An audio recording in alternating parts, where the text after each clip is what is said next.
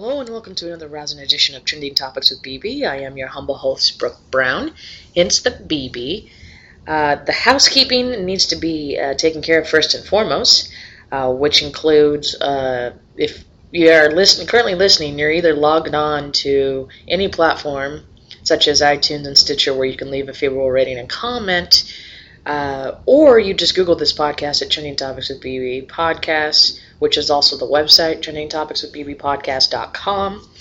Uh, you can find this podcast and any information as well on social media. We are on Facebook, Twitter, and Instagram. Uh, so all of those links are on the website that I just mentioned, which is trendingtopicswithbbpodcast.com. Now, before I get into this special episode, I am uh, releasing, um, well, it's not a special episode, so to speak, but it's a new series that I feel is a, an important topic to talk about. I do want to actually give you a apology. Uh, I was really excited for this episode um, to talk to a friend about said subject that I'm about to announce, and I felt that I was a little overbearing and I talked too much and didn't really let him speak his truth. Um, and it was a good conversation, but um, I I personally think that um, I talked too much. But then again, I also felt that this person had never really been on a podcast before, so they were kind of like, please steer the conversation. Um, anyway, uh, so if you're annoyed with my story and or questions, I apologize. Uh, from then, uh, I want to introduce. I talked to my buddy Sergio, who again, uh, to go back with uh, previous episodes, uh, is part of the Phoenix Trans family. That's how we initially met. Uh, but we've become friends, and both suffer from depression and anxiety. Um, and if you go back many episodes and find the My Intervention episode uh, and a few other soapbox episodes, I kind of talked a little bit about my struggles and my gripes before, but this is an actual conversation about mental health, anxiety, and depression. Um, it's it's a longer, it's probably my longest episode to date, as you will see. Um, but I felt that it was a great conversation. Um, and you will see that probably he will be returning to this podcast uh, to talk more about many different topics. But it was a very nice conversation about mental health, considering um, it's kind of the popular topic uh, right now with the current suicide rates and the celebrities that are um, not with us anymore, as well as just just the sign of the times. So I felt it was important to tackle this topic. So without further ado, I give you my chat with Sergio. Today's sponsor is Audible.com, who has more than 180,000 audiobooks and spoken word audio products. Get a free audiobook of your choice at www.audibletrial.com slash trending topics with BB. So I guess this is a long time coming um, talking. We've only we've been trans fam for a while, but we haven't really had the chance just to talk. Um, and that's kind of what happened on the last episode. I have known the sisters for the last few years, but we always just saw each other at events. And we never really had like a conversation until Agena Beach, and then we're like, well, why don't we do the podcast? But anyway, so welcome, Sergio. Um, I'm glad you want to do the podcast. I'm glad that um, this would be a cool thing to get to know each other. And I mean, trans fam, so duh. um, so anyway, um, uh, like we were just talking in a huge pre-show, um, getting to know each other. Uh, I guess another important thing that I've talked about on the podcast in previous episodes has been my mental health state. Uh, about a year ago, I did cold turkey off my medication because I realized for six years I was addicted heavily to a chemical that was not making me better. And I, so people kind of know how I stage my own, I call it my own intervention. Um, and I know we've kind of talked, you had your issues with relationships and stuff. So you know, we all go through shit. Right. Um, but with everything that's going down recently, with all the suicides, the suicide rates going up, the divisiveness of really just our society, and I'm not just talking the U.S. I think there's an old world thing going on right now where it's not even just about physical war. It's like everybody's at each other's throats, even if we embrace other cultures. But that's a whole nother story.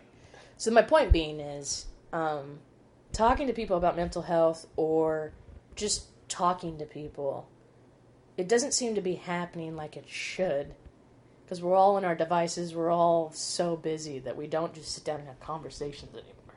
Well, a lot of us are, you know, unless it's your close friends and family, but right, right. No, and, and that's why you know sometimes like I just recently I posted um, on Facebook. I don't know if you saw it when I put you know social media is fun and all, but make sure you you you catch up every once in a while to see how that person is doing.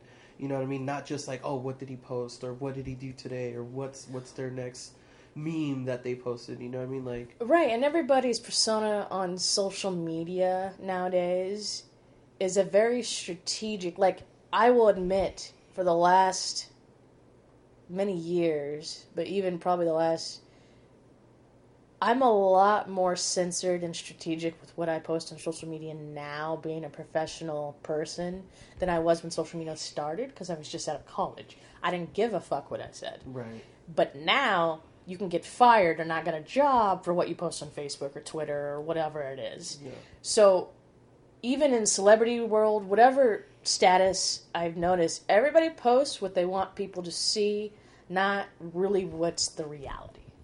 very true, very true. And it, and, and sometimes Or you're just advertising. for the most part, Yeah.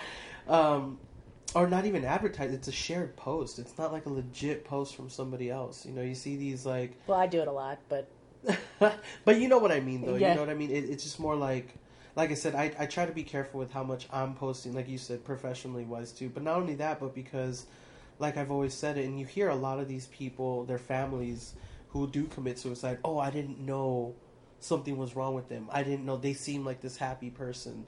They seemed like they were okay. Oh, this person was rich. You know what I mean, or what what have you.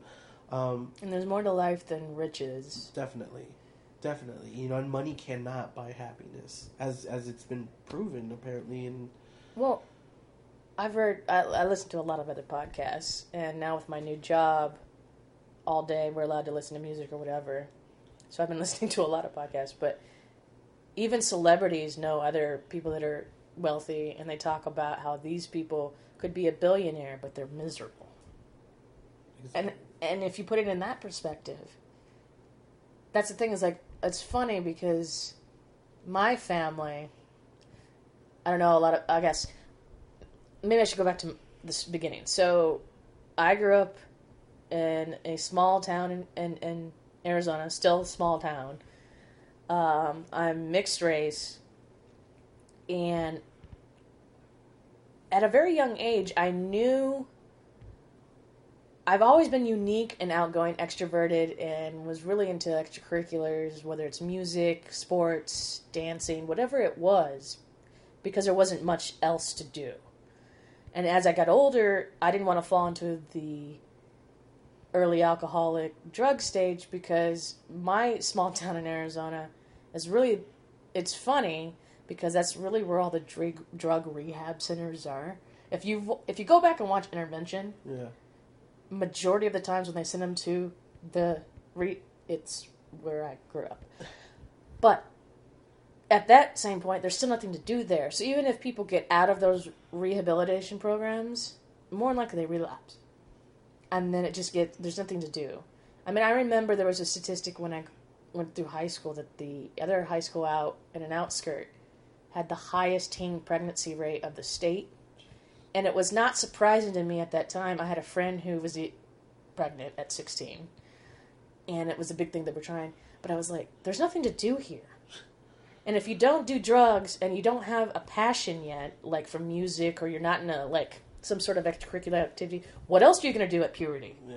You know what I mean? Yeah, exactly. And it, it, it happens a lot throughout the United States. I don't think it's just, you know, but you know, yeah, it happens a lot in the in the small towns, but I think in the big towns too, and that's that's where, you know, like see, I grew up in L.A. Did I press record? Oh yeah, I did. so I grew up in LA, um, and the town that I grew up in, you know, there was there's quite a bit of things to do, but there was you can easily fall into those other negative activities. You know what I mean? It's just one of those things where, I mean, you know, they talk about history repeating itself, but it's just insane to think how many kids were at the time like now the use of cocaine is just ridiculous i think it's like we're almost back in the 80s again like Well, yeah, you hear you hear people talk about cocaine, co- excuse me, cocaine so much nowadays. I feel like I hear about that recently. I don't know, maybe it's just more as oh, I'm doing cocaine. It's become. I feel like it's more accepted now yeah because there's been all this thing. There was a focus on. I think the '90s was the time when they were like, MADD came out, Mothers Against Drunk Driving, and Yeah. D.A.R.E., and all that shit. Yeah. But they're mostly focused on drunk driving, which again still happens. I'm against, but I think people were more aware aware of the the harmful effects of alcohol and alcoholism being hereditary, and so uh, families were more aware of that. And then and then now the debate about marijuana being legalized in places, which not to be controversial, but I'm so for because I have a whole nother issue. Yeah. But but the cocaine thing, like, see, when I grew up, my small town was known for meth, but not the meth, the good quality meth. People were making their own meth. They were Breaking Bad was just like had come on, and so everybody's like, I'm gonna fucking make my own meth. But I'm gonna get it with the Pine-Sol and the Windex and and and, and people. There was meth labs in high school. I remember all the time being broke up, and I was like, "Well, there's nothing to fucking do." yeah You know what I mean? No. Like, anyway, but the cocaine thing. It wasn't until I got into a bigger city, bigger cities, and have done a little bit of traveling, the small amount that I've done, where people like talk about cocaine like it's oh I just did that Thursday. You know what I mean? Like yeah it's we not not that that's a bad thing that's kind of desensitized, but the fact that it's like I mean, you see it in all the old '80s movies and early '90s movies when they talk about cocaine, like in Crocodile Dundee. That whole scene, you remember that scene in the one? Well, I don't remember which movie, but the dude's getting ready to do a, a load of blow right there on the table at that party, and he thinks the dude has a cold. So he takes it off the table and puts it in the hot water and goes breathe it. And, the, and then she goes, "You know, you just ruined about yeah fifty thousand dollars worth of cocaine." and like, it was a joke, but that was an '80s movie. yeah I just that scene always comes to mind. I don't know because that movie's hilarious because he doesn't. He's from Australia, so he doesn't understand. He's from the outback in Australia, so he wouldn't know what the fuck cocaine is. yeah But yeah, so anyway, not to like get off on a tangent about drugs and stuff, but that's the other thing. Part of I don't know. You're you have a different perspective being from LA, I guess, because LA's always been like being in Arizona, and we always talk about LA this and Hollywood that. So it's kind of I'm not that I'm against LA in any means. Is that LA's to me, from my perspective, has always been like it's a place you go to be in Hollywood, or you know what I mean. So Yeah. it's different than probably growing up there. Like explain, kind of, to kind of go back on the drugs and the, um, I guess, not to derail from the mental health thing we're gonna get down to, but kind of go back to like how you grew up and like what your take being from LA and your family. Well, and- growing up and well, the thing. Well, first of all, I didn't. I mean, I could still go back and forth with the whole mental health thing because I mean, first of all, growing up, um, my father never really believed in mental health illnesses.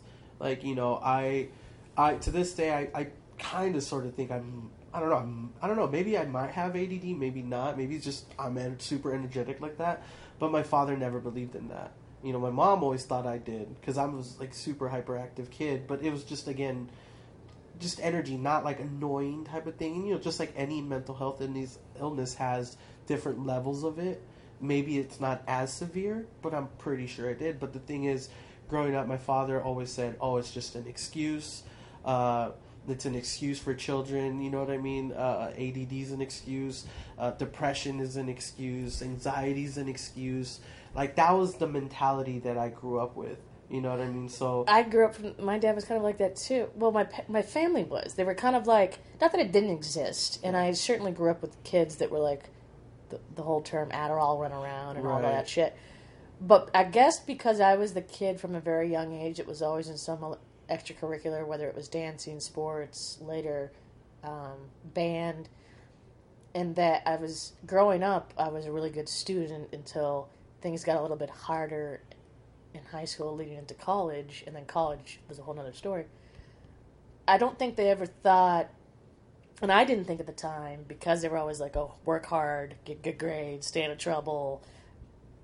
And then most of my other time was doing whatever extracurricular it was. I don't think, I didn't notice at the time that I had a problem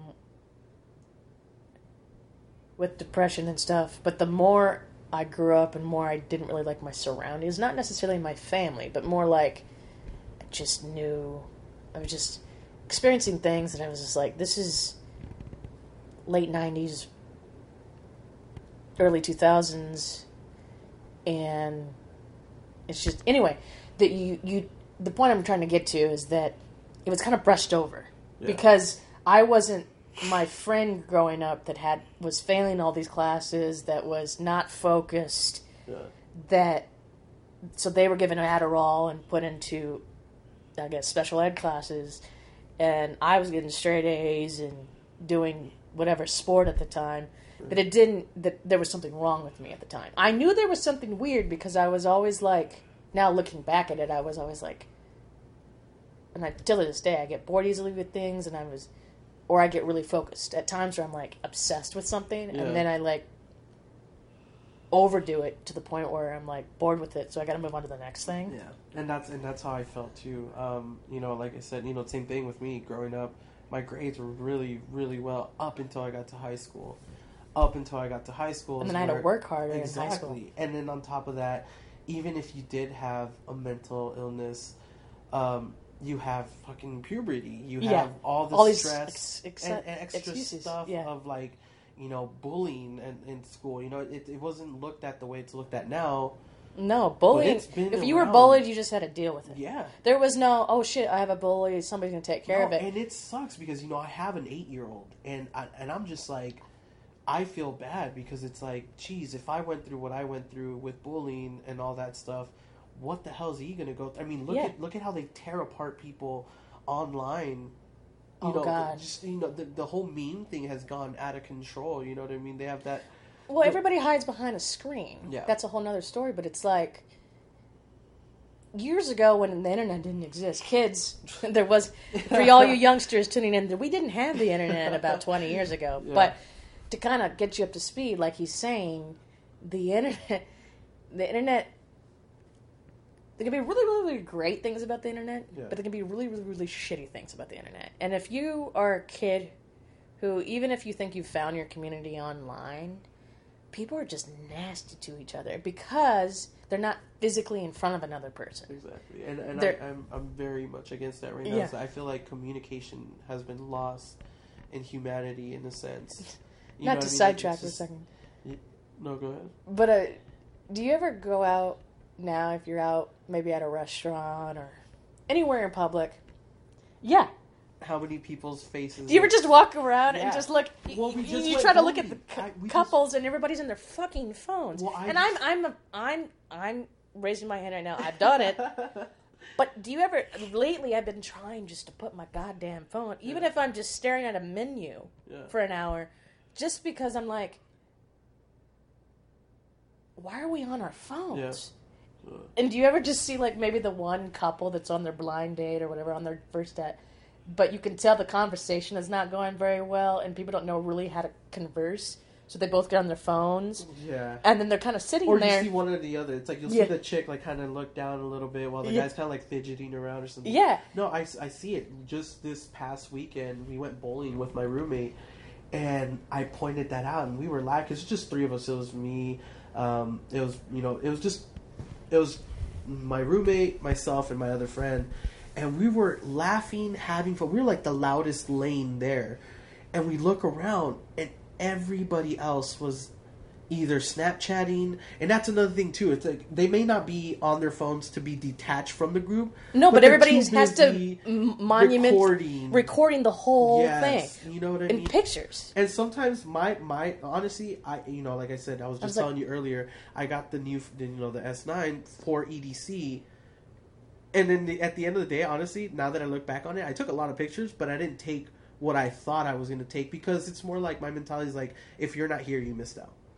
Well, that's my mean? thing. Is when did we become a society when it comes to events where if we don't have videos and pictures, it's like you didn't attend. Yeah, there was a time back in the proof. day where if you had your ticket or maybe um, the off chance you had a meet and greet back in the day or whatever it is, you might have gotten a photo. Yeah. But just saying you went validated the fact that oh yeah they went to the concert. But nowadays people have to go and they have to record the whole goddamn Well, thing. it, what it is, it's just everybody. And I'm a victim of it, too, Everybody wants everything instant.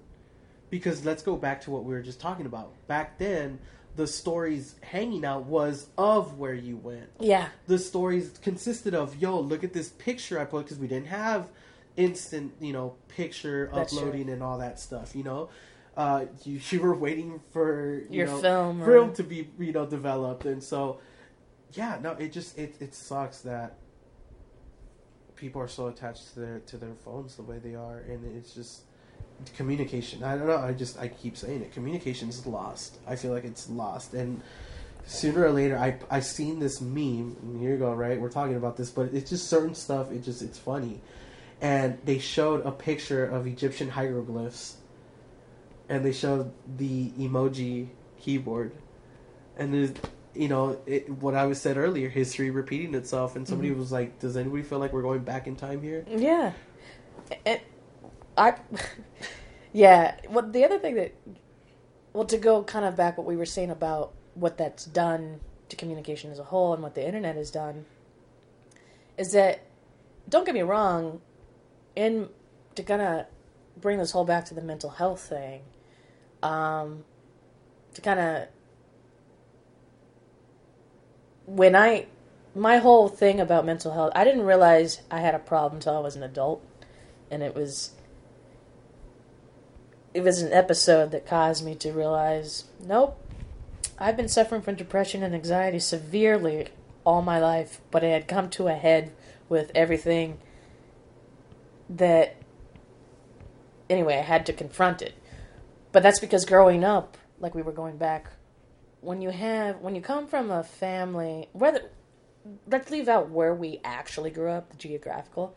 But I think it was a generation. We still come from my folks were baby boomers. But they grew up in the time where they were very hardworking people. Um, and so I think really their mentality was, oh, well, this doesn't ex- it's not a some sort of disorder or mental illness. It's a you're not working hard enough, or you can overcome it somehow by putting in more hard work, or whatever it may be. That they kind of had this like, I don't want to call it blue collar, but it's kind of that mentality of like,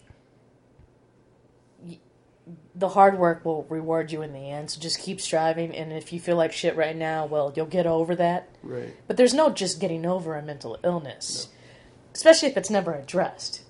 And, and I think, in my case, I don't think I ever. I didn't realize growing up I had a problem, but I always knew something was different about me. Like, I was very.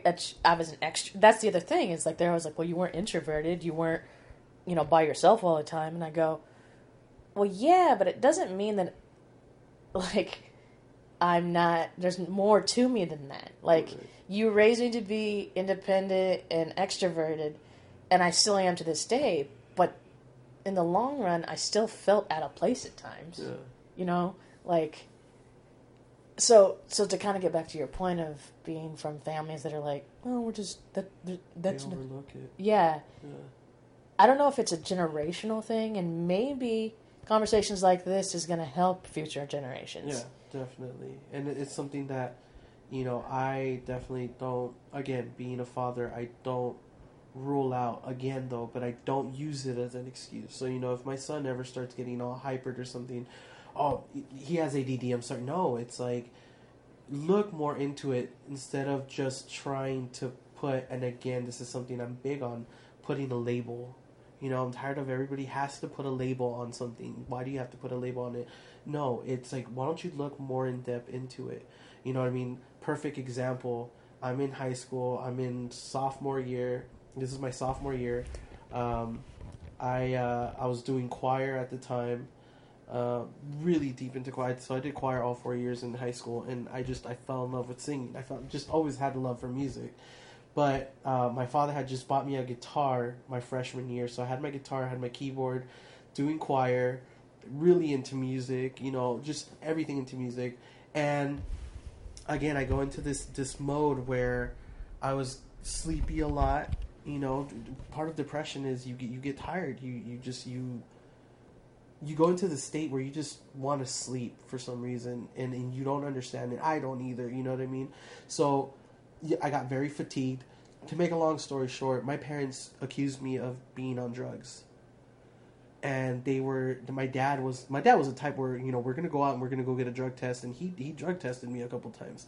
So this is the, the, the, this is like the third time he did it. Obviously i came out clean the last two. And i was just fed up with it and i was just pissed off. And instead of getting into an argue with him like i usually did and just exploding i stayed quiet i let them leave whatever and so they went to the store and when they came back in in the entrance of the house i set up my trumpet, my keyboard, all my music books that I had, um, all my music sheet from from choir, and then I used to write a lot too. Once upon a time, I had like two composition books full of stuff and poems and whatnot that I would write. And I and my dad like comes in, he's dumbfounded. I'm like, all right, you know what? I come clean. Here's my drug. And my mom kind of like she reacted right away, and you know, women always are a little bit more intuitive, yeah. intuitive, you know and uh, and I'm like, I snatched the, the, the you know the, the drug test from him and went to take it. Came back out. I'm like, here, look, it's clean again. You know, and I told him instead of trying to you know accuse your son of something, I'll never forget. This is like the first time I ever like confronted you. confronted yeah. my father like this. It was just like you do not confront. You know what I mean? And, and to this day, that's another thing too. You know, I just other stuff too. You know, I never was able to express myself. So sometimes it's, it's if if you find me stumbling a lot right now, it's because I never I never was able to express myself fully. You know, at my house, it was my father was right, my father was right, my father was right. I grew up in that kind of. We kind of have similarity of the way we were raised because it wasn't until I got to high school. I mean, it started happening at the end of middle school, but I. Uh, well, the other thing is, is I, I'm an only child, so mm. That was another thing. So they were a little overbearing as parents, but it wasn't until I got to high school I guess, and I started to really form my own point of view that my dad and I just didn't get along. We we we fought a lot. Looking back at it, I mean, I can remember maybe going on a family road trip and just started driving. So they made me drive the whole way or whatever. And my dad and I are bitching at each other, and my mom's in the back being the mediator. Yeah. And it wasn't until that moment, I mean, and that happened a lot, but it wasn't until that moment being on that family road trip to go see my uncle in New Mexico or whatever, that the fact that we were at each other's throat. I mean, my dad and I were like yelling at each other. We had, and and my mom used to always say, "Oh, it's because you guys are so alike and you're just so stubborn." Which, how can I not be? But at the same time, it's like I didn't know why I couldn't handle my emotions because at that point, and I still kind of get to this way, is that when I get overly angry, I'm hysterically crying and like really upset. And I mean, it, it probably in my mind, I'm thinking it a lot more worse or less than it was, but I didn't, at the time, I didn't understand A, why I wasn't being able to get along with my father. Because growing up when I was younger, we got along fine. And second of all, I couldn't figure out why, whenever I disagreed or was somewhat angry, it would become I would become so angry I couldn't control my anger, and I couldn't figure this out, and and I was trying to figure this out at the time, but instead I was harnessing it into school and everything else. And my parents never really addressed it that way. They they they were like, "Oh, You're just rebelling. I'm just rebelling. Uh, you just hate us." They took it very personal, and stuff like that. Yeah. To this day, they kind of bring it up, and I and and now that I have perspective as a human being, and I've gone through what I've gone through, I go, I look back and I go, it's because you never acknowledged what was really going on. You never even looked into it because the actual signs that you think, like, because I had friends that I grew up with that were diagnosed with whatever ADD, ADHD, uh, this and that. I didn't fit that mold that they had back then, so it never occurred to them that something would be wrong until to kind of go with the story that I've maybe told in the podcast or not. Um, I went to U of A, had a hell of a time getting through U of A. Um, mainly, I went, had a change of major, went, started failing classes and shit. And then my extracurricular, which was band and stuff, didn't go as well. I was I was basically bullied in college, but it was a different type of bullying. I was abused by my section leader, who was an alcoholic at the time. He would show up, he would anyway, and then at parties he would abuse me, but um, verbally. It wasn't like actually he let it tried to hit. Actually, one time he did, but he didn't. I mean, tried to hit me. He didn't actually hit me. Yeah. Um, and it wasn't until it escalated at a party that everybody else at the party who was also in band and stuff realized, oh, this guy's a douchebag, which it shouldn't have taken that far. But anyway, I went through that, and then I went through changing my major, and then I got But see, if I if I can pause you there really quick, even something like that, that's the issue with society of mental illness being so taboo, because people know. So let's take this guy for example. I'm pretty sure people realize that he was a douchebag. The thing is, people are always afraid to address the situation. You know what I mean? And I feel like that is the problem with people nowadays is they if they see something wrong, they're afraid to address it. Maybe if like, you know, um, I don't know, stupid funny example, but if you see like a pregnant lady, like you're always you're too afraid to ask, are you pregnant or not? Because you get that, you know what I mean? Like, oh, There's I'm that, not pregnant. yeah. If Or- you're wrong, you're wrong. Yeah, you know what I Yeah. mean? And it's like, if you see something wrong, address it. Address it. And that's what I mean. Like in high school, I got made fun of in high school because they would said they would tell people like people would tell me like, dude, why do you walk around this place like it's a freaking beauty pageant, waving at everybody? And I'm like, because I've already lost two friends to suicide at that time already. I'm like, I'm not gonna lose another.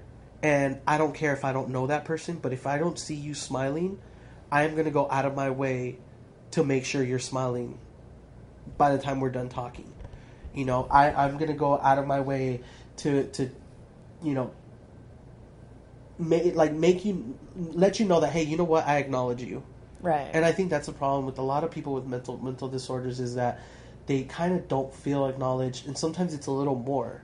You know what I mean? Because like you were saying, I, I'm super ex, I'm super open, I'm super, I'm a social butterfly, but for some Same. reason, and that's where I started embracing it more as I got older. That you know something is wrong with me is.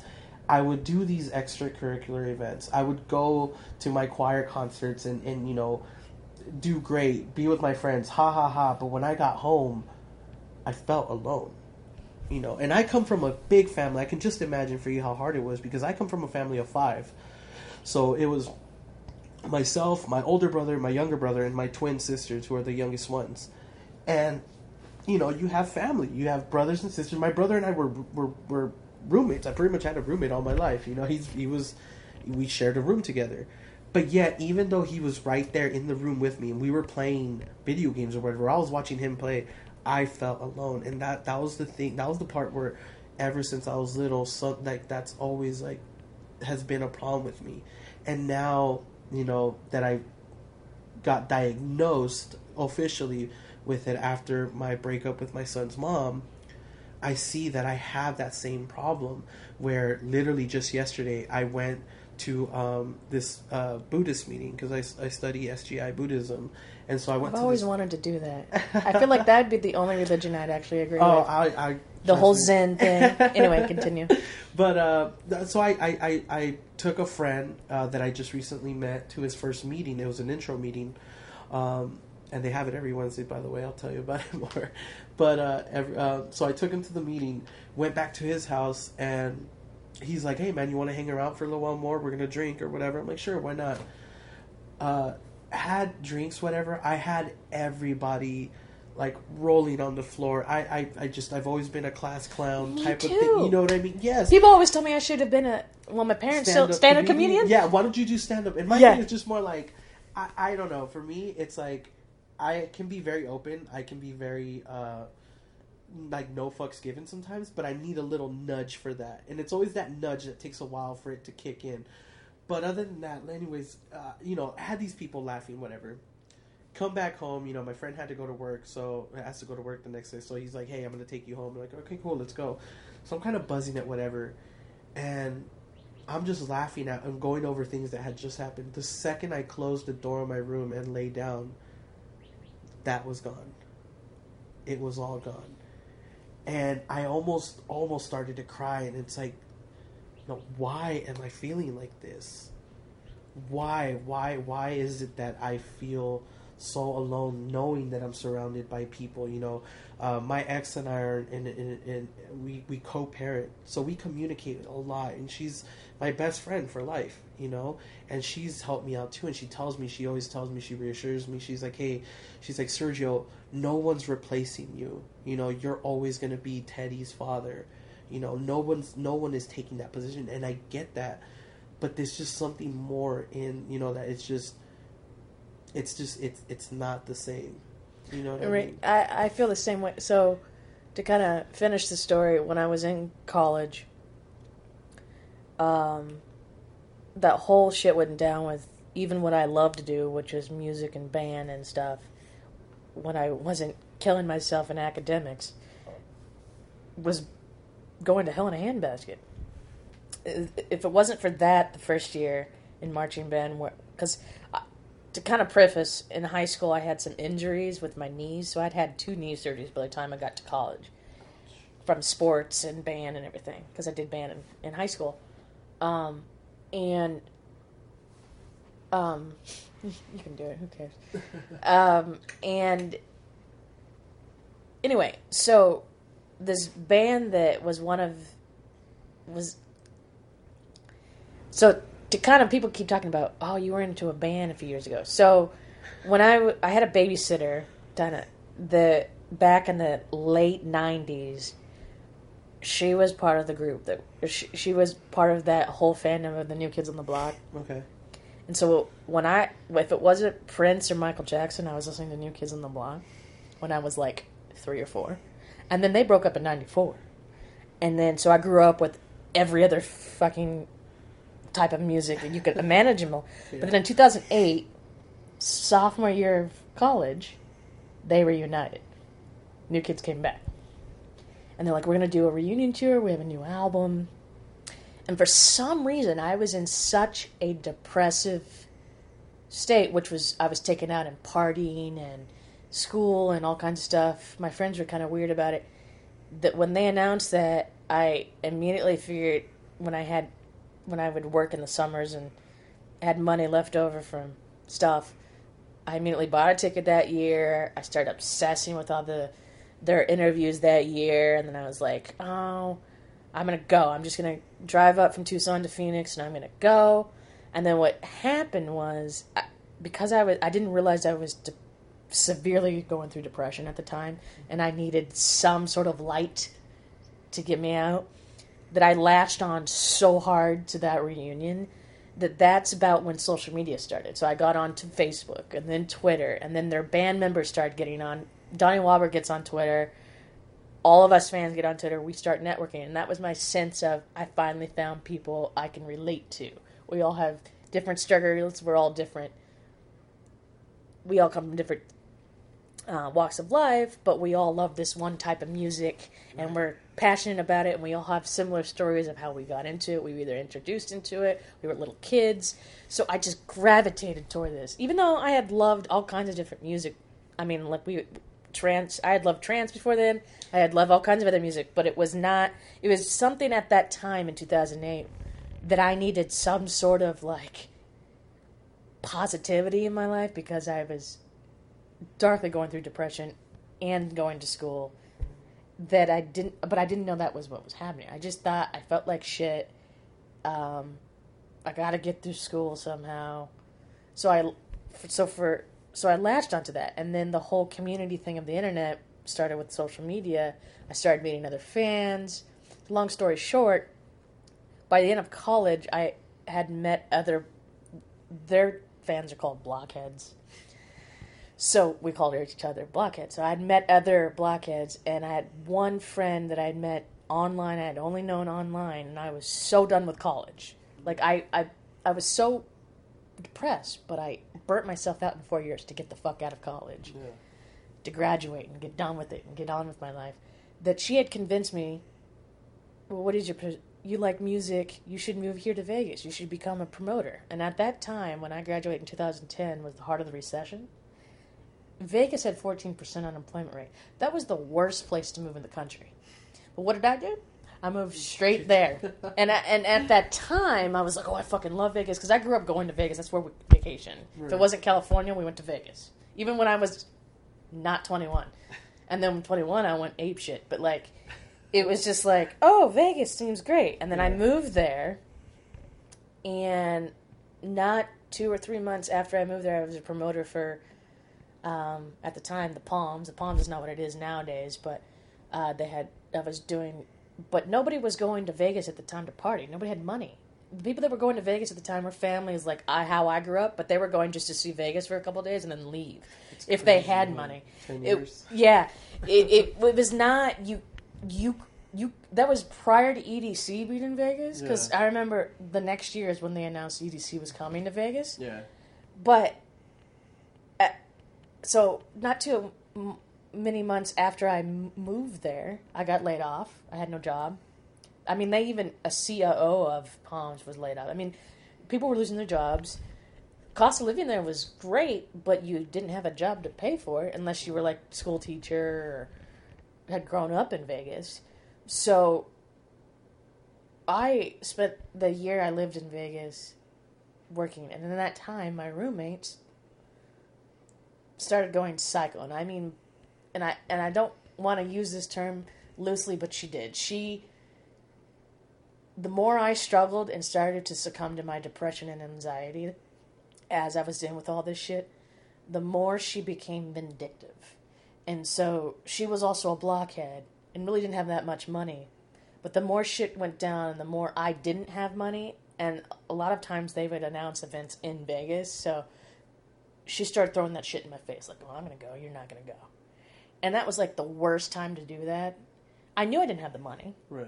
and at times she knew she didn't have the money to do everything. I mean, she had more money. She did have a student teaching job, but she was still finishing her schooling. So, like, in reality, she shouldn't have done any more than I should have done. But to come come back one day after a whole nother debate and be like, "Well, I'm flying to Boston to go to their Fenway show," which was their monumental. I mean, that was their homecoming. They hadn't waited all their entire career. They're from Boston and they never got to play Fenway, so it was a big deal. But I'm like, you didn't have money, and like p- day prior, she was on my side about that whole tour that year because that.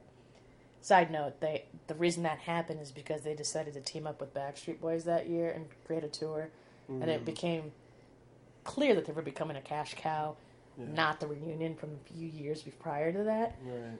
So I started figuring that out. But in that time, I was going through this depression from everything going on, but I didn't know that's what I was going through.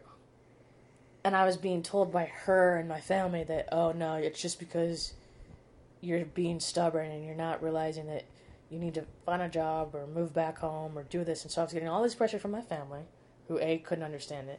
Then I was getting it from her because she was kind of like my escape, but then she turned a total 180 as a person. I mean, her and I to this day don't talk after all this debacle went down because I remember one specific fight where she was like, fuck you, I hate your fucking guts. And she was dead serious. I mean, we were in serious blows. But she didn't understand what was going on with me. I guess she couldn't figure it out. But what had happened was I had a migraine headache because I used to get migraine headaches growing up. Again, that's a sign of depression. Uh, They talk about headaches being, but I didn't know that at the time. Yeah, and seeing my father, it was because I never wore my glasses. Uh, You know what I mean? It just it. I hate saying ignorance because you know you're calling my dad an ignorant, but it's just it's more like uneducated. You know, and that's Right. why I like I said, and I always tell you, and I'll let you get back to your phone, but to your story. But every time you post something about mental illness, I always thank you because see, that's using social media the smart way, informing. You know what I mean? Letting people know what is going on. And I feel like that, you know, there's a right, like you were saying earlier, there's a right way to use the internet and the wrong way. You know, and it sucks that it's it's more of the bad, but there's a little bit of us who know how it not how it should be used, but it's being used the way it, it should. Right. That makes sense. So that's why I always tell you thank you for posting those. you know, Well, those recently, that you. I think I've been doing it a little bit more because I've been not a not a side note to get off my story, but um, with all the suicides and, and then it's kind of been like the it thing to talk about mental health lately with all the suicides and the suicide rates going up and um, all the other podcasts out there which are doing a great job about talking about the subject. But I feel like this should have been happening when I was a kid. Yeah. And so, being, I feel the reason I keep posting recently is because I feel like I go through the same struggle that all these other people. It's just, I guess I just have a little bit more wherewithal to actually just talk about it instead of be ashamed about it. Exactly. And we're, that's the stigma that I'm trying to get rid of because being, knowing my struggle, if people would have, like my family or other people around me who knew I was cuckoo for Cocoa Puffs 10 years ago about the new kids that they should have realized that no, there's something deeper happening. It isn't just because she's upset about a damn concert, Yeah. it's because there's a lot of shit going on that have never been addressed. Yeah. So really, that's what happened. So anyway, I had a migraine for about four or five days. I don't know. It seemed longer than that. And I had had a bunch of fights with my roommate. We really weren't on speaking terms. One night, I was just sick of the pain. I was sick of the physical pain of my head. I was sick of. I had been crying. I, I couldn't stop crying. I was having these crying spells. I was just going through a serious panic and emotional, like, psychotic breakdown. And I, at that moment, and I used to drink heavily back then. Now I realized I was borderline alcoholic from all of this, which is funny because alcoholism doesn't run in my family. So it was really weird that I was like, once I turned 21, I was like drinking heavily. But I plotted to take a bunch of, uh, because I, I, at the time, I was also addicted to Aleve because of my knee issues. And so for years, they're like, just take Aleve. And I, I used to overdose on that shit back in the day. So I plotted at that moment to not only get completely wasted, but take a bunch of Aleve at the time to try to just off myself. But it didn't work. And I was still in pain. And I was talking to, ironically, another blockhead who was in town that we knew, another friend. She's like, You should call 911 on yourself. You do not sound like you should be talking to me right now. You need to call 911 on yourself. Where's Kelly, who was my that's my ex roommates? Right. And I'm like, she's here, but she's asleep. She doesn't give a fuck about me. We we don't talk. We're not in speaking terms. I don't think she's gonna help me one iota right now. Go to the hospital. And she goes, "We'll call 911." I called 911 on myself, which was weird because by the time the by the time the paramedics showed up, it was a I surrendered. So it was not like like the movies. It was just they showed up. There was not a big like. They didn't have the siren on either because Right. it was I calling it on myself. So it was like. So by the time I got into the ambulance, they were taking my vitals. They were checking everything. I was eerily calm at that moment. I went from being the, headache was starting to come down too. I mean, I still had a headache, but it was not from. It was weird. And then I get to the hospital, and because I had mentioned that I tried to kill myself, they put me in the psych ward of the hospital. Um, and they shot me up with a bunch of drugs. And the minute they shot me, they literally like put a needle in my ass. And in two minutes, I went from like having a headache to not. And then they gave me another pill, and I was just like calm as fuck. But they took away all my electronics. They took away like my they wouldn't let me have my phone. Um, the only way I was able to get out of the hospital is to call my folks. And ironically, at the time, that's what set me off too, was that I wasn't getting along with my family. They were not understanding what was up with me. Um, we've had our issues, so having to call my folks, and so they had to drive from Arizona to Vegas to get me out that morning. So I had to sit there in the psych ward, reflecting on everything that had gone on and basically the um, doctor there at, in the ER psych ward, whatever, at that moment, and after he shut me up and kind of talked to me, he told me, "I think you have like depression and anxiety or something." He said something, not that he gave me a diagnosis, but he kind of mentioned something, and I was like, "All right." But at that time, I was feeling a lot better. I wasn't crying, but I also got perspective at that moment because there were some people in the psych ward that really needed to be in the psych ward, like straight jacket fucked Yeah. up people. And I was like, I am not like these people. And so I was like, I don't want to land back here. So anyway, that's my long story. I don't know if I told it on the podcast enough, but the reason I'm bringing up this whole story, my story, and why I don't want to like overtake my podcast here, but the, the point I'm trying to make is I it doesn't need to we shouldn't have it get to that point where people feel that the only way to fix the pain is to fucking off yourself. Now, I'm also not saying, coming from a, a point of view where, um, sorry, coming from a point of view where, um, like, you know, I don't know what I'm trying to come to, but saying that people who think that I'm not trying to downplay the whole thing, but what I'm trying to say is if instead of writing it off the whole time and writing off my behavior as rebellion or um, whatever people put a label on, they should have asked. They should have went from a different perspective and been like, okay, your behavior has been kind of erratic for a while, and you're drinking kind of heavily, or um, you're spending too much money, or whatever something that's a little bit off. They should look into it a little bit further, as opposed to people encouraging people just to be normal. Because on the outside, they're still. I was still very like happy, other than when I that whole episode happened. So I think people just thought, oh, she's just depressed about not being able to go or her money situation or whatever it was. But uh, but I was still able to like hang out with people, and it wasn't. It didn't seem.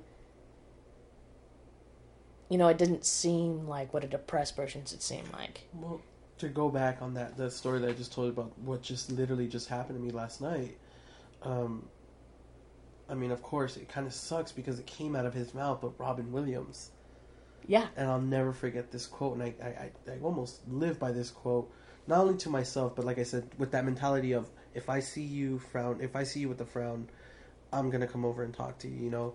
But he said, you know, sometimes the happiest person in the room is the saddest person in the room, you know, and it, and it really sucks because I can I relate to that so much, and and again, it's just you know right there, you know, making all these people laugh, hanging out, you know, laughing and everything, and then coming home, and just being sad. You know what I mean? It just it was so confusing to me, and that's the thing where you know the understanding mental illness it should be something that not only people around you should uh, learn to understand, but you yourself should do some research to understand to help you understand. Because that that's my my thing right now the wall that i've hit right now.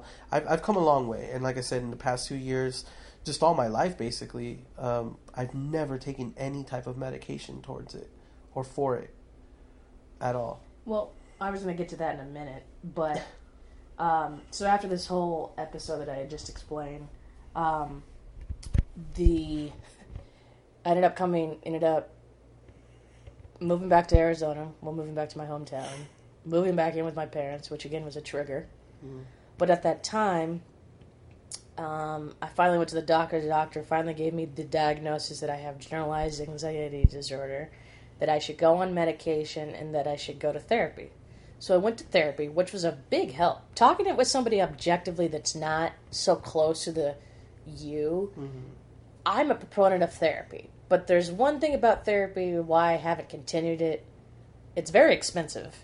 So that's another reason why after my a few sessions I didn't want to continue paying a lot. But um is that after a while, I don't know, maybe it was just my therapist. I felt what the therapist was really good at is letting me understand that I wasn't the problem, but that I need to look more inward at how I was handling things. But then at the same time, they put me on a very high dosage of my medication. I started my medication. And I remember the day that the doctor was like, Well, we're going to put you on this generic form of this drug because, which was Paxil, generic form paroxetine. And because it's not habit forming, you're not going to become addicted. And it's just a small dosage. And I was like, all right. So at the time, immediately when I went on that medication and did ther- therapy was great, but then I went on the medication, my whole demeanor changed. Like I started being able to get along with my father. Like I stopped being more con- less confrontational. A lot of things started to change. I ended up getting a job, and then pro- professional careers finally started happening years later after all the but it was weird though at the same time i didn't really feel healed yes there were certain things that had changed where i was able to control my emotions but i but i also seemed kind of weird because i also felt kind of numb Right. so then what the medication did was what those this is why we'll get to the point where I, I stage my own intervention is because even though they said, oh, it's non habit forming, you won't be addicted, it's the one that's not, I was addicted. The minute I started taking that stuff, because it'd like take it once every day. And they're like, it's only 40 milligrams. And I was like, all right, cool. But, so anyway, long story short, I was on that medication for six years straight till last year. Almost year and a half, two years. And in that time, I have gone through ups and downs career wise in terms of keeping a job. I have gained a lot of weight that I didn't have even in college uh, because I may have stopped drinking because they tell you not to drink much with medication, obviously. Right. But instead of drinking, I I stopped the, the drinking that I was doing in college and at, right after college. I like I was telling you in the pre-show, the the, the pre not show but conversation. I was self-medicating by spending too much money I didn't have whenever I was making money and eating. But not like even though I was working out, at first it didn't seem like I was doing harm to my body because I still had to. I'm working out three times, three to four times a week. But then I had some really harsh t- jobs, and the stress to the point where I completely stopped working out. So then I'm not only, and the reason I knew I was addicted is because every time I ran out, and I had a day or two between refills, I would severely go through withdrawals. Like I was like in rehabilitation. And Right. those drugs, people, I'm just trying to tell you, people, if you don't have to, do not listen to your doctor. And I, that sounds bad, Yeah. but I want to explain to people that they are a pharmaceutical machine. They are told by the pharmaceutical companies, just give them drugs, it'll shut them up, basically, because you have to pay for them. And I found this out because every time I'd go to the doctor and get a refill, they'd be like, "How you feeling?" And I would ask questions. I would try to figure out, ask a doctor what he could do to help me. Maybe he could wean me off of it. And instead of wanting me to take off the drug, they would try to give me more drugs. and they actually at one point gave me 10 milligrams of another drug. So by to help you get off of this one. Yeah. Yeah. not even to help me get off, just to help me feel. Oh, it's the one thing that. Oh, maybe it's this part that's, and, and then, physically, being on this other drug, I was feeling like shit. Like it was starting to physically f- harm me, but I couldn't f- not be off the drug because I was so addicted. But I didn't feel like I was addicted at the time. I was like, because when I think addiction, I think, like we talked about cocaine. I think about meth, um, Or even pills. or any you know any of the other pills, or just the fact that I was I was only taking one pill a day or two pills a day. How could I be addicted when you would watch intervention and shit, and it was like people were taking a whole bottle, and I was just like, I'm not addicted, but I am, Yeah. and it wasn't Accepting it is another thing. until I started having perspective in the last couple of years, and obviously people helping me that were like, well, maybe you need to try something different. And I was just starting to realize that doctor. So what I'm getting at with you being on, don't think. The whole point of telling this story is because I don't want people to think that they shouldn't get help or shouldn't go to a doctor. No. But you should be a little bit more astute as to not just accept the doctor hands you and to actually look at what it's gonna is it actually gonna help you. And looking back at it, the therapy helped me more on the onset than staying on a drug addicted for six years. And not to say that I didn't drink while I was on my drug that whole time. I drank still. I just didn't drink as much. Right. So not only was I addicted, I would drink, and honestly, probably that was fucking up the whole thing. Yeah.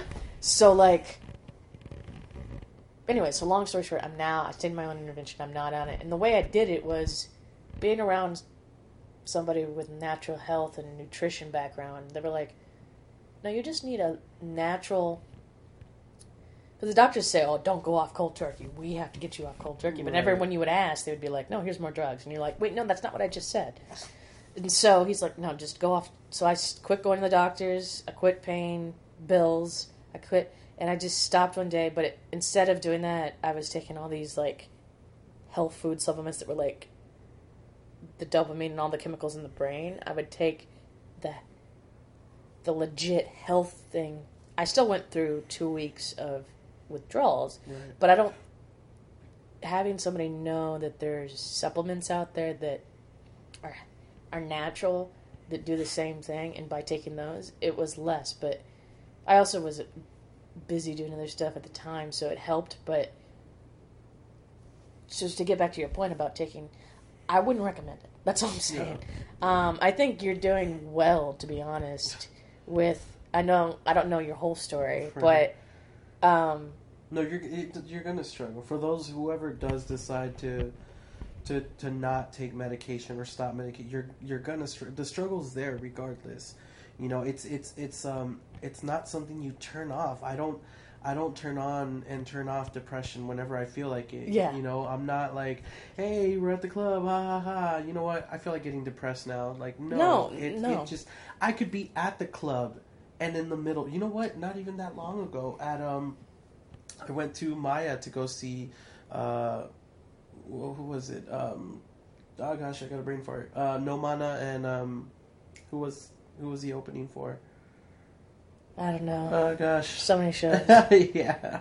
But anyways, there were there was at one point I mean, yes there was drinking, but that's I mean I don't think it's the drinking it's that not does the it. drinking that does it. I've gotten shit faced before and had no problem at all. But in the middle of that of all that, you know, like there was a point where I I was like, What is wrong with you, dude? You're here with great people. I was there with a really good friend of mine. I just made another friend who's a really good friend now. I made I met him that day. But I was there with with my homegirl and it was just we were having fun. I was again being the clown. I mean, I was jumping around. We were laughing because you know we were splashing around. We were like, "Oh, I don't think some people want to get wet," and I'm like, "We're at a pool party," but uh, you know, but it was that point where all of a sudden I took a second for myself, and I'm like, "Sergio, what is what? Come on, dude! Like, come on, get your get yourself back up here, dude! Like, come back. You know, stop going into whatever dark area you're going to like you're you're surrounded by people you're okay. And that's when you know more and more you start understanding that you know what you can't turn this on and Mm-mm. off whenever. The only thing you can do is Can't coach yourself through it you know and just tell yourself hey you're gonna be okay. Hey you're you're you're you're alive you're breathing. People care about you. Don't don't don't th- feel that you're not you know? And that's just the thing that i think having depression we give ourselves that illusion of you're alone. Right. And at the same time with I also feel that the stigma about mental health regardless everybody the, the myth is that everybody's depression or anxiety is the same mm. and it's not. no. No. The best analogy that i gave somebody is you know we are talking about we are helping each other out and he's helped me out a lot. This is another guy. We're on messenger and we're talking about life and we're going back and forth and, and he's like dude well what's going on? You know he reached out to me. It was after i, I posted that post and i was like wow it took me back because i don't know this guy like that yet but we've been really good friends through messenger and facebook. And he's like bro what's going on? And you know he the fact that he reached out made me feel already went from like you know feeling at a two to like at a five a six because i was like whoa like wow you Yeah. reached out but going through that, I made a, a funny analogy and to kind of help with what you're trying to say right now. And I'm always about analogies. I was like, you know what? Well, I like, you know, I'm like, bro, I'm not trying to compare situations because I know everybody's situation is way different. Like, I can like cheese on everything, but doesn't mean that it's going to taste the same for you too. Right. You know what I mean? If that makes sense. You know, and it's like where, you know, my the severity of my depression may not be the same as yours. Clinically, it may not be in, in different, but it's just, it's for me, it is. For me, it's it's this this kind of, you know, it's this tough. For you, you can handle it in a certain way. Everybody is very different. Depression is not a generic mental disorder. Everybody has it unique into to their uniqueness. Right. And I think growing up with fam just different generations, but I don't know if you heard this as a kid, but when people would bring up depression, it wasn't necessarily in the, the mental health realm. It was like, well, everybody gets depressed. Yeah. That's just you'll get over that. And it's like that kind of stays, but but now it's like, oh, there's a distinction of whether it's severe depression or you're just going through something. And it's like why why is there why is it black and white? Why is there like one or the other? Like and that that's how I was raised. So I didn't know all the like feelings of whether I felt alone or I felt misunderstood or whatever it could be growing up. That's what it was. I was just always told, "Oh, you'll get over it." Or not even actually would voice it because you never it was never really talked about. You know, like we explained that we grew up in households where it was just kind of brushed over. There was never like Well, acknowledgement of it. I felt like that coming home from school a lot of times. You know what I mean? I'd, I'd finish my homework just to get it over and done with, and then I would sit there, lay down, listen to music, something. And for those people who to this day or right now that are listening to us right now, thinking, "Oh, there, there's just it's it's a phase. You'll get over it." You're talking about high school. That was 14 years ago for me. Uh, Just about. I mean, not well. I graduated in class of 07, but I'm talking about. six. You know what so I'm saying? fifteen for me. Yeah, 15, 14 years ago. Um, it's not a phase. I'm No. still not over it. You know what I mean? It goes away, but it comes back, and it's just, it's it's.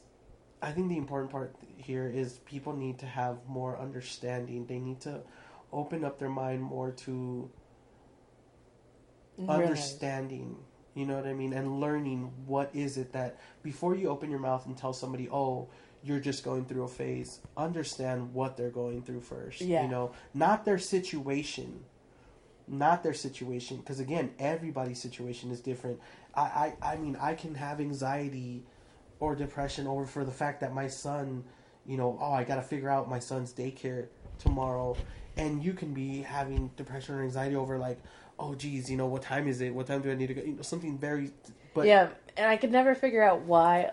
I always just attribute it to ADD or OCD. I used to call it like that, Mhm. and just would brush it off growing up my whole life as it, when I would explain myself. But now looking back at it and how I still am to this day, where I obsess over things and have anxiety over things, they're really kind of minute. Mm. and it's interesting because it's like that was always just brushed off as like oh you're just being neurotic or whatever everybody has their like labels of shit but Yeah. that's that's kind of the thing is like labels. and then the reason why I kind of want to go on this series of talking to other people, kind of in my situ- not my specific situation, but having not to disjoin it, but it's just like, yeah, I know the f- life is fucking hard, Yeah. but what what what's really been bothering me lately, and maybe it's just because we were I'm on the internet and social media way too much, but especially with all the suicides going happening, what really bothered me recently, even before this week with the whole Demi Lovato thing, but it was the week that Kate Spade and then Anthony Bourdain. Now, I'd been a big fan of Anthony Bourdain. I didn't really pay as much to Kate Spade. I knew who she was. I'm not the whole fashion. I don't follow fashion as much, but I, I, I was aware of who she was. Mm. What bothered me the most is that maybe it's just the times we're and everybody's just talking more about mental health.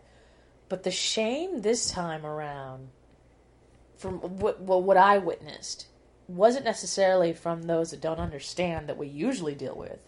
It was the people within the community, with people that have had depression or anxiety or still live with it, who were like, "Well, I got over it and I didn't," or or um, I have depression and anxiety, and I've never wanted to kill myself, and that's just a selfish and all that stuff that you would hear from the people that were outside the community. But I heard it more inside, and my feeling was is with Anthony Bourdain. I don't know. I was a big fan, so I used to watch his show, still do.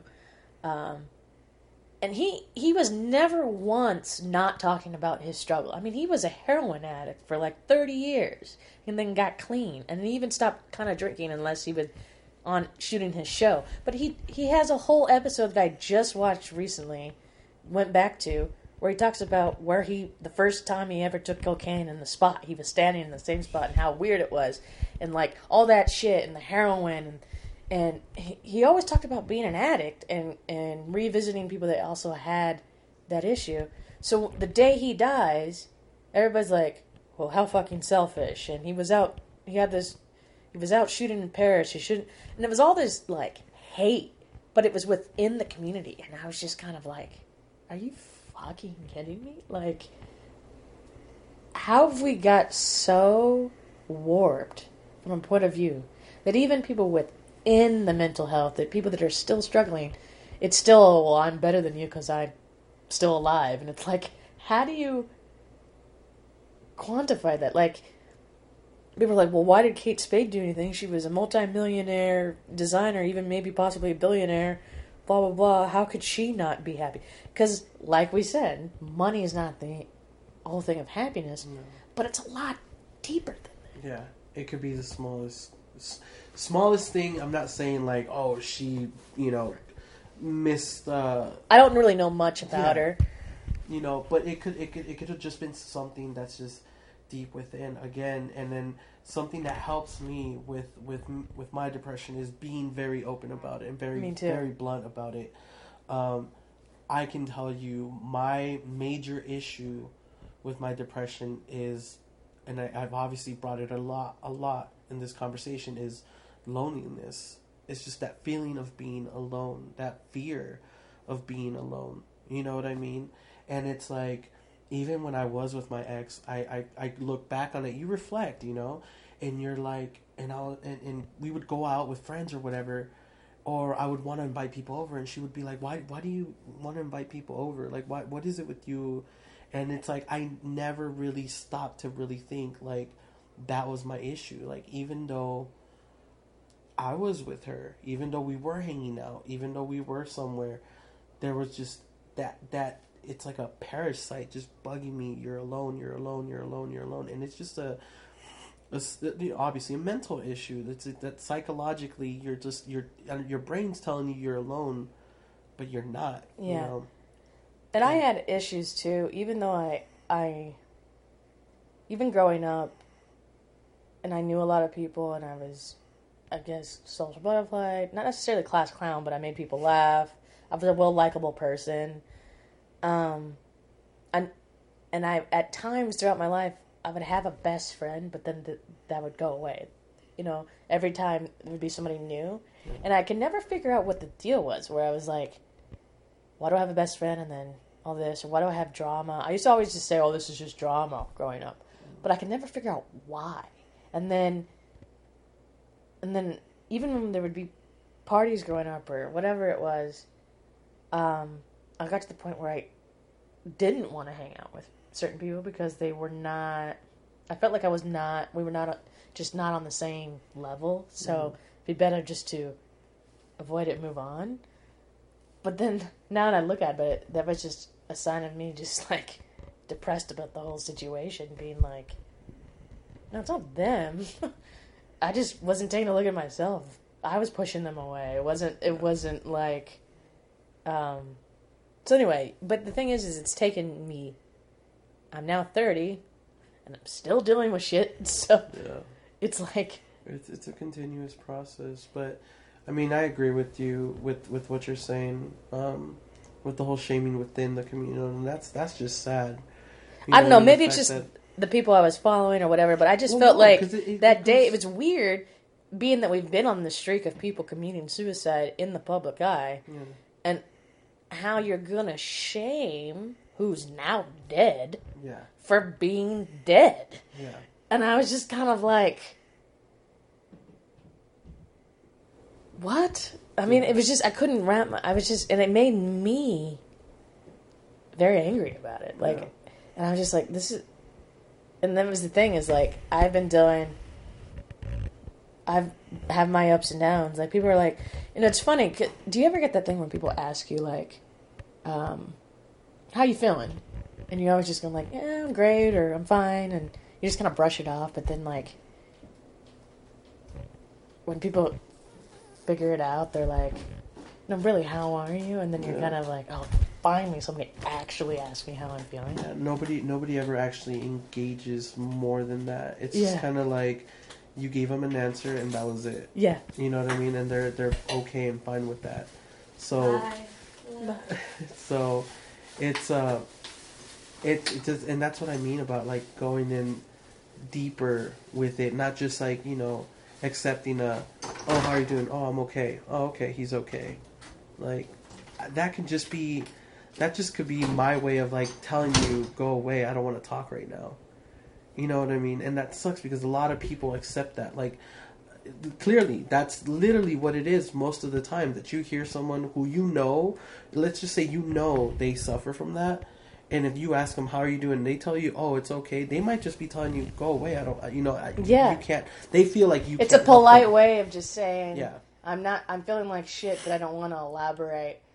I and this is your test. I'm putting you Yeah. through. And the fact that most people just go, okay, great, and move on, or I, it's funny. I don't know. I'm I, I'm reflecting on this now that we're talking, but it's just I don't know how many times that people are like, and then there's other times when you're feeling like shit, but you're trying to put on the root, not the ruse, but you're just trying to like get through the day, get through the whatever it is. People ask you, they kind of want to know, but you're just don't want to talk about it. There's times when I actually don't want to talk about it. There's times, obviously, I'm very open about it, but there's other times when you're in that state of mind, and even if it's somebody close to you, and you've explained how you feel, you feel like they're still not going to understand. Yeah. So then you just kind you of get like, frustrated yeah, you get frustrated and that's what it is but again see so it's like what it is here is just we're, we're you know it's a cat chasing its tail at the end of the day is what's going on you know it's like maybe we feel like that because we see what's going on you know i i've i've pushed away friends i've pushed away a lot of people i you know again with you know going back to what i said the, the buddhism that i study um, that i'm practicing um, I have like three main people that help me out in within that community, and they're always, "Hey, how are you doing today?" I had a, I had a, a chat with him, one of my good friends, and he's checking up on me. Hey, how are you doing? And I told him straight, I'm like, dude, cir- situation in life is it's growing, it's going, but I feel alone. yeah, I feel alone. And he was there to remind me, hey, you don't have to feel alone, dude. Reach out. Don't don't close yourself in because I do that when I start feeling like this. When I You start feeling isolate. depressed, I did the same thing. isolate. I isolate. But I think we all do in our own way. Exactly, but that's and, and so that's the thing. See, so him understanding because he had a couple situations, and, and that's what you know, and that's he is the perfect example of what we should be doing in society. Is instead of judging, you know, instead of saying, "Well, you know, my friend had depression; they haven't killed themselves." He didn't say that when I said I felt alone. He didn't say, "Oh, well, my friend feels alone." No, he was like okay, this is how this person felt, this is how this person, what they did, how can I apply that to this? I have an understanding of what you're going through now, so I'm not going to judge you. That's the last thing you need to hear right now. Right. You know, so And that, and I also, yeah, I agree. I mean, it's just funny how I also feel frustrated recently, and to kind of, I, I guess I brought it up with the whole Demi Lovato thing. She's been really open about her struggles and stuff, yeah. and Even in the song, the song she just released, is Yeah. about a relapse. and and then people are like, "Well, how could she overdose?" It's like, well, first of all, there's many factors that may be reason, but we don't know. We don't really know. I mean, Yeah. she's trying to, she's struggling right now to like. Uh, apparently, she's, but they said stable. But the point I'm trying to make is that she talked about she's talked about her struggles and and everybody's struggle is different. Whether it's addiction, but that's the thing is like what I've explained is that it's not always drugs you for me it was food f- for a while and i'm just now trying to get back healthy and be like more clear about things and have a more clear mind. Um but the fact that people are like totally the sh- the it, the internet has made it okay for people just to fucking judge without knowing any information about whatever they're judging. Ignorance is bliss. the, and and and but it's not though because it just makes you look like I don't know what it is, but it's just I don't want to like overtly call people names, but it's just kind of like the the shit I see, and then when because it's so talked about recently, I feel like it's a fad right now, and I just don't want it, the conversations to go away as soon as like it dies down yeah. what I mean by dies down is like okay, there's people because it's not just celebrities that are doing it. It's not just people that have made a lot of money. People are taking their lives every day that you don't even hear about. Yeah. And the problem is, is if there wasn't these open conversations that, yeah, now the podcast realm allows, but then what's going to happen? Because I just feel like it's going to go through that cycle of not being. It's get when people talk about the stigma. Well, let's do something about the stigma. That's why I was like, let's talk on the podcast and stuff because. And I, and that's the other thing is like I when I announced that I want to start talking to people about mental health because I suffer from it, I realized that not everybody wants to talk about their issue because they've been told about the stigma or they just they're suffering from the stigma or they're just not as extroverted as maybe we are about it. No, what it is is it's that we we we not that we know what the problem is, but we have an idea of what it is, and it's it's what we're saying right now. See, that's why when you asked me, I was like, yes, please, yeah, yeah, please, I want to talk about it. You know, I want to you know give my two cents from my point of view. You know, from somebody who does suffer from depression and anxiety. I want the world to know that you know what, I'm not trying. I'm not crying out for help because half the time we don't. We really don't. You know, And and, I'm not crying out for help for attention because sometimes I don't want the attention. Like I said, we isolate ourselves. Yeah. You know, it's more of like be aware. Be you know we're self aware. Um, you be aware of your surroundings, who you hang out with, what is going on with your friends. You know, again with the with with the, it's the cliche thing. Hey, how you doing? Oh, I'm good. Okay, cool. So did you hear? But no, like dive into it. Like, hey, I'm good. Are you really good? Like, everything Yeah. okay? How's work? Get in detail, you know, and break it down. Some of my friends, you know, if I get annoyed, I'm sorry, but that's why I break it down. You know, hey, how are you doing? Oh, I'm great. Really? Like, how's how's how's work? Work all right? Yeah, work's cool. All right, cool. Don't really. How's how's life? How's things? You know, if if you, if they had a problem in the past, touch bases on that problem again because that's that's the thing about friends sometimes. It's you know i can tell you oh i had an issue with so and so and we'll talk about it. Then weeks later you can be like hey how you doing? But do you ever hear did i ever come and tell you hey this got resolved. Oh by the way this you know this and this happened? No. You know so nobody ever d- goes back to double There's never a follow up. and there's never a follow-up basically. And and, and um, the thought I said that to go along with that is, um, even if whether we're in our isolation phase or we're in our extroverted, we don't really want to get it out phase. I feel like the internet in our society nowadays takes um, kind of that for granted. They, they, they, just because I feel like people want, we're in a stage where we don't want to tell people our personal business because we're afraid for our safety or our health or whatever excuse we have right now nowadays. But at the same time, people haven't figured out how to communicate re- what's bothering them without sacrificing their privacy. If, if you get what I mean, I feel Yeah. like people don't really want to talk about it. Anything, like when you ask how's work, how's your kids, or whatever. A lot of people take that as offense, like, why you want to know, you Yeah. know.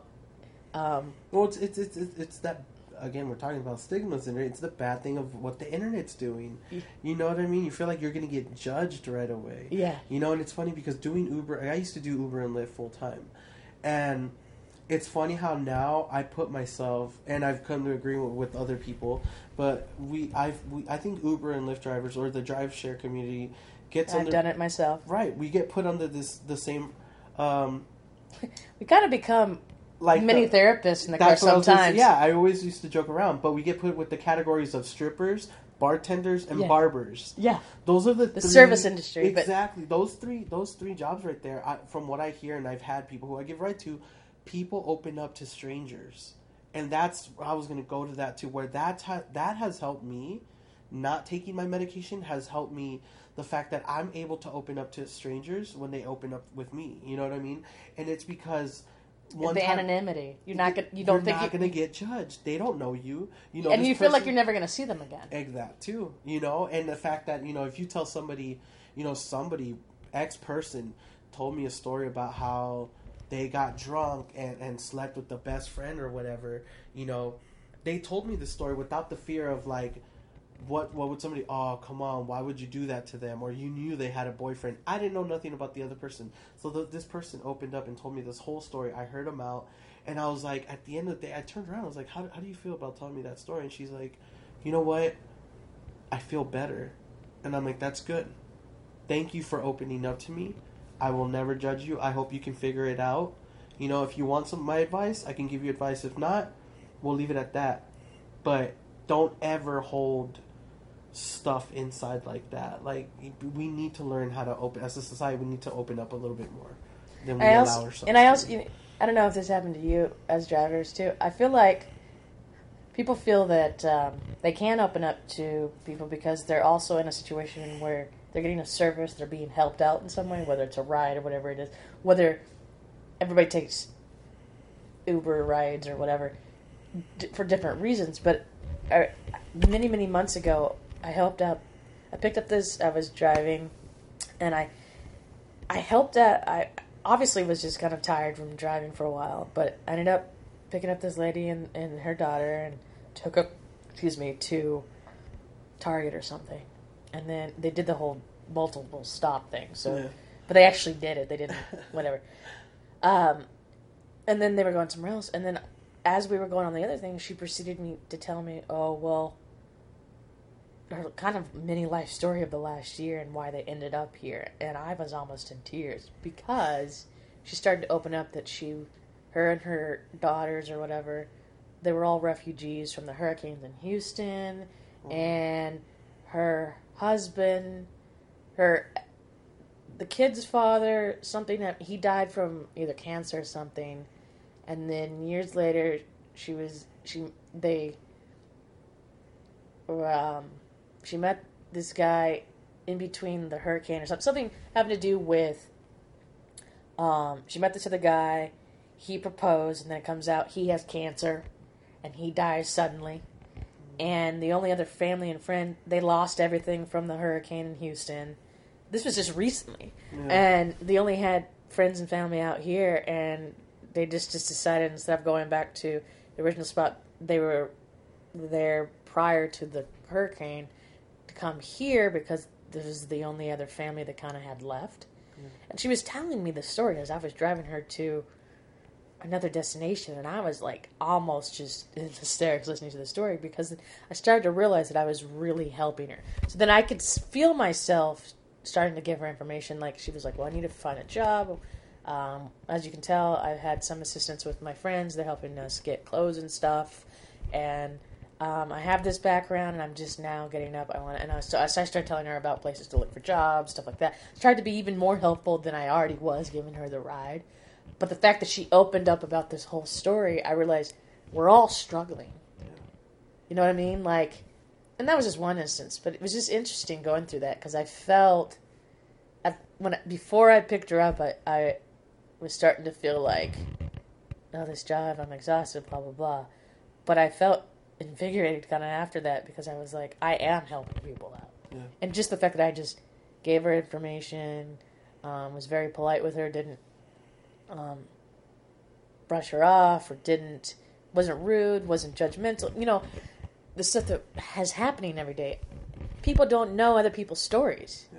And the fact that people on the surface are like judgmental, so then people don't want to open up because you've already judged them. You've already been judgmental. You've you've already written them off as humans because but you don't really know everybody's struggle. I mean, that's that's the thing is like you can't quantify mental illness or disorders or whatever you want to call it as just one thing. Yeah. And people that don't suffer from these and we're kind of running long, so I'm trying to wrap up here, but um, we'll, we'll probably talk more. no worries. Uh, we'll have to do this again, but um, Part two. yeah, um, because it's an interesting subject though Yeah. it, it, it is you know and that's the thing and, and just really i don't know maybe to help you close is what i'm what i'm hearing right now is you know it's funny how us who we suffer from this we are able to help these people who don't suffer from depression but at the end of the day people don't realize if what society's saying that oh we all have depression okay maybe that was that lady having a depressed moment the thing that society needs to learn and finish understanding is that the root cause of the depression or whatever chemical imbalance there is amplifies that. Yeah. At least for me. You know what I mean? It amplifies it times a million. You know, and what do I mean by that? Is just just like my ear may be a little bit bigger than the other side, I'm deformed. But I can also say that about a person who grew up and didn't have an arm because their arm didn't fully develop. They're deformed too. We're both deformed, just obviously the severity of the deformation is a lot different. and it's accepted differently. And it's accepted differently. So, you know, you don't go and judge me because, oh, one ear's bigger than mine. You can barely see it. You know, you're not going to say nothing. But if you see somebody with a smaller arm or something, oh, you're going to, oh my God, look at them. You know, you're either gonna announce it or you're gonna treat them differently because oh they're they're different. And Yeah. most people that suffer from any sort of disability, whether I don't really like using the term disability, Right. they don't want to be overly like acknowledged about what their issue is. Hmm. They just want to be told that they they can live. You know what I mean? Exactly. And to to focus whether somebody's blind or deaf even the blind or deaf community like i feel sometimes have you ever noticed like when you i don't know i just feel like people because that's been talked people have grown up more with that notion of being blind or or when it comes to amputees or different deformities like that it's become more accepted so people aren't as but i have been around people that feel like they're being judged by their difference let's just call it difference Yeah. but we're all different Exactly. That that was the point I'm trying to make. You know Yeah. what I mean? And in, in, in in every way. It's like, you know, my father would tell me, you steal a penny, steal a bank. Stealing is stealing at the end of the day. You know, but obviously the consequences for the severity of the issue is different. So again, you know, that person that you helped out, that lady, that lady, she was going through depression. It's depression. It's depressing. But how could you know? not be in, put through that situation? Exactly. But it's funny how I had already prejudged her in my head, didn't say anything, but I was like, oh, just another passenger. And then that whole thing happened to the point where being like, no, I do it too. Like, I assume, and I don't know if it's just the way we are in society right now where we have stereotypes for everything, but it's very like, it's eye opening sometimes when you you realize in your you're, you're doing kind of the same things in yourself that you're frustrated with. You know what I mean? Yeah, definitely, definitely. Because it, it goes the same with like when you give people advice. I've always said it. You know, probably eighty percent of the advice that I have ever given out to anybody in my life, I can very well apply it to myself. And we tend to do that a lot. Yeah. The same thing you might be complaining about somebody might be the one thing that you might have to reflect on yourself. If that makes sense. You know, you you are we we are a reflection of each other.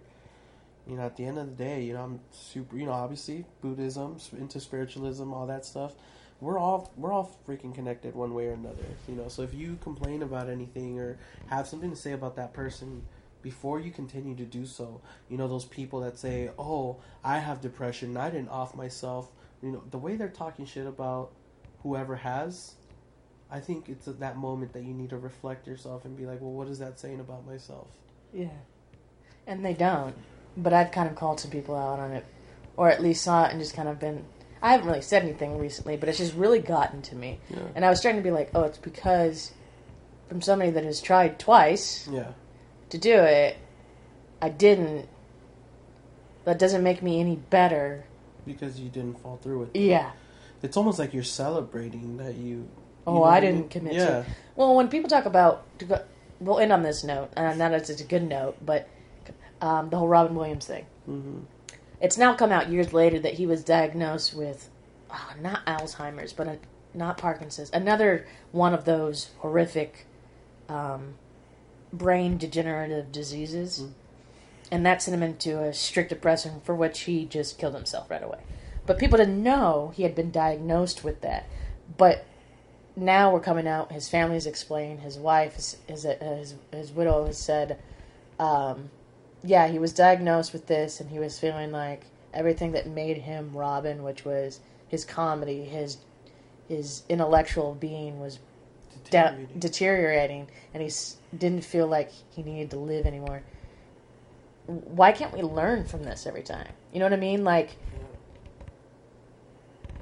he was a people called Robin Williams a genius, and to me, he's.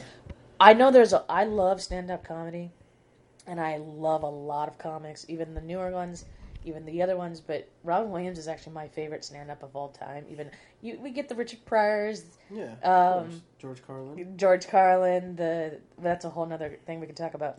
But Robin Williams was always my favorite because he was never. There was just something about the man. He was just.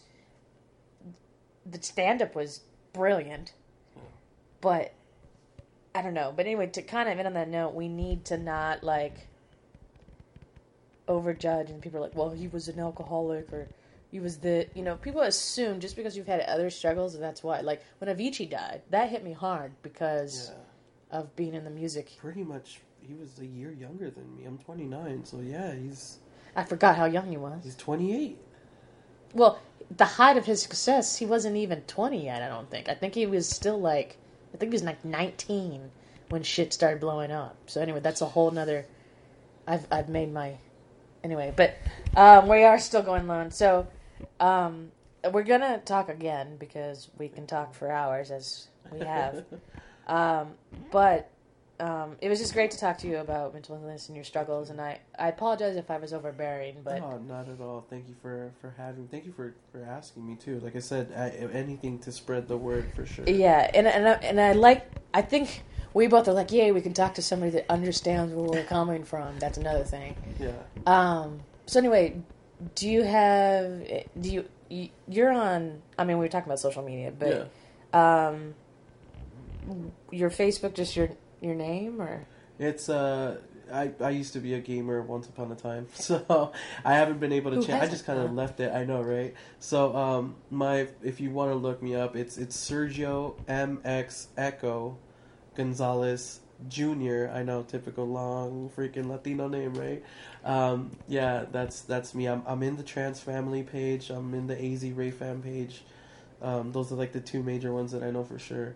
Um, but uh, if if you have a hard time finding me, just uh, make sure to go look at. I'll, uh, I'll put a link up. yeah in the description. So anyway, well, thank you for joining me for this conversation. Thank you for having me. and we'll talk soon, very soon.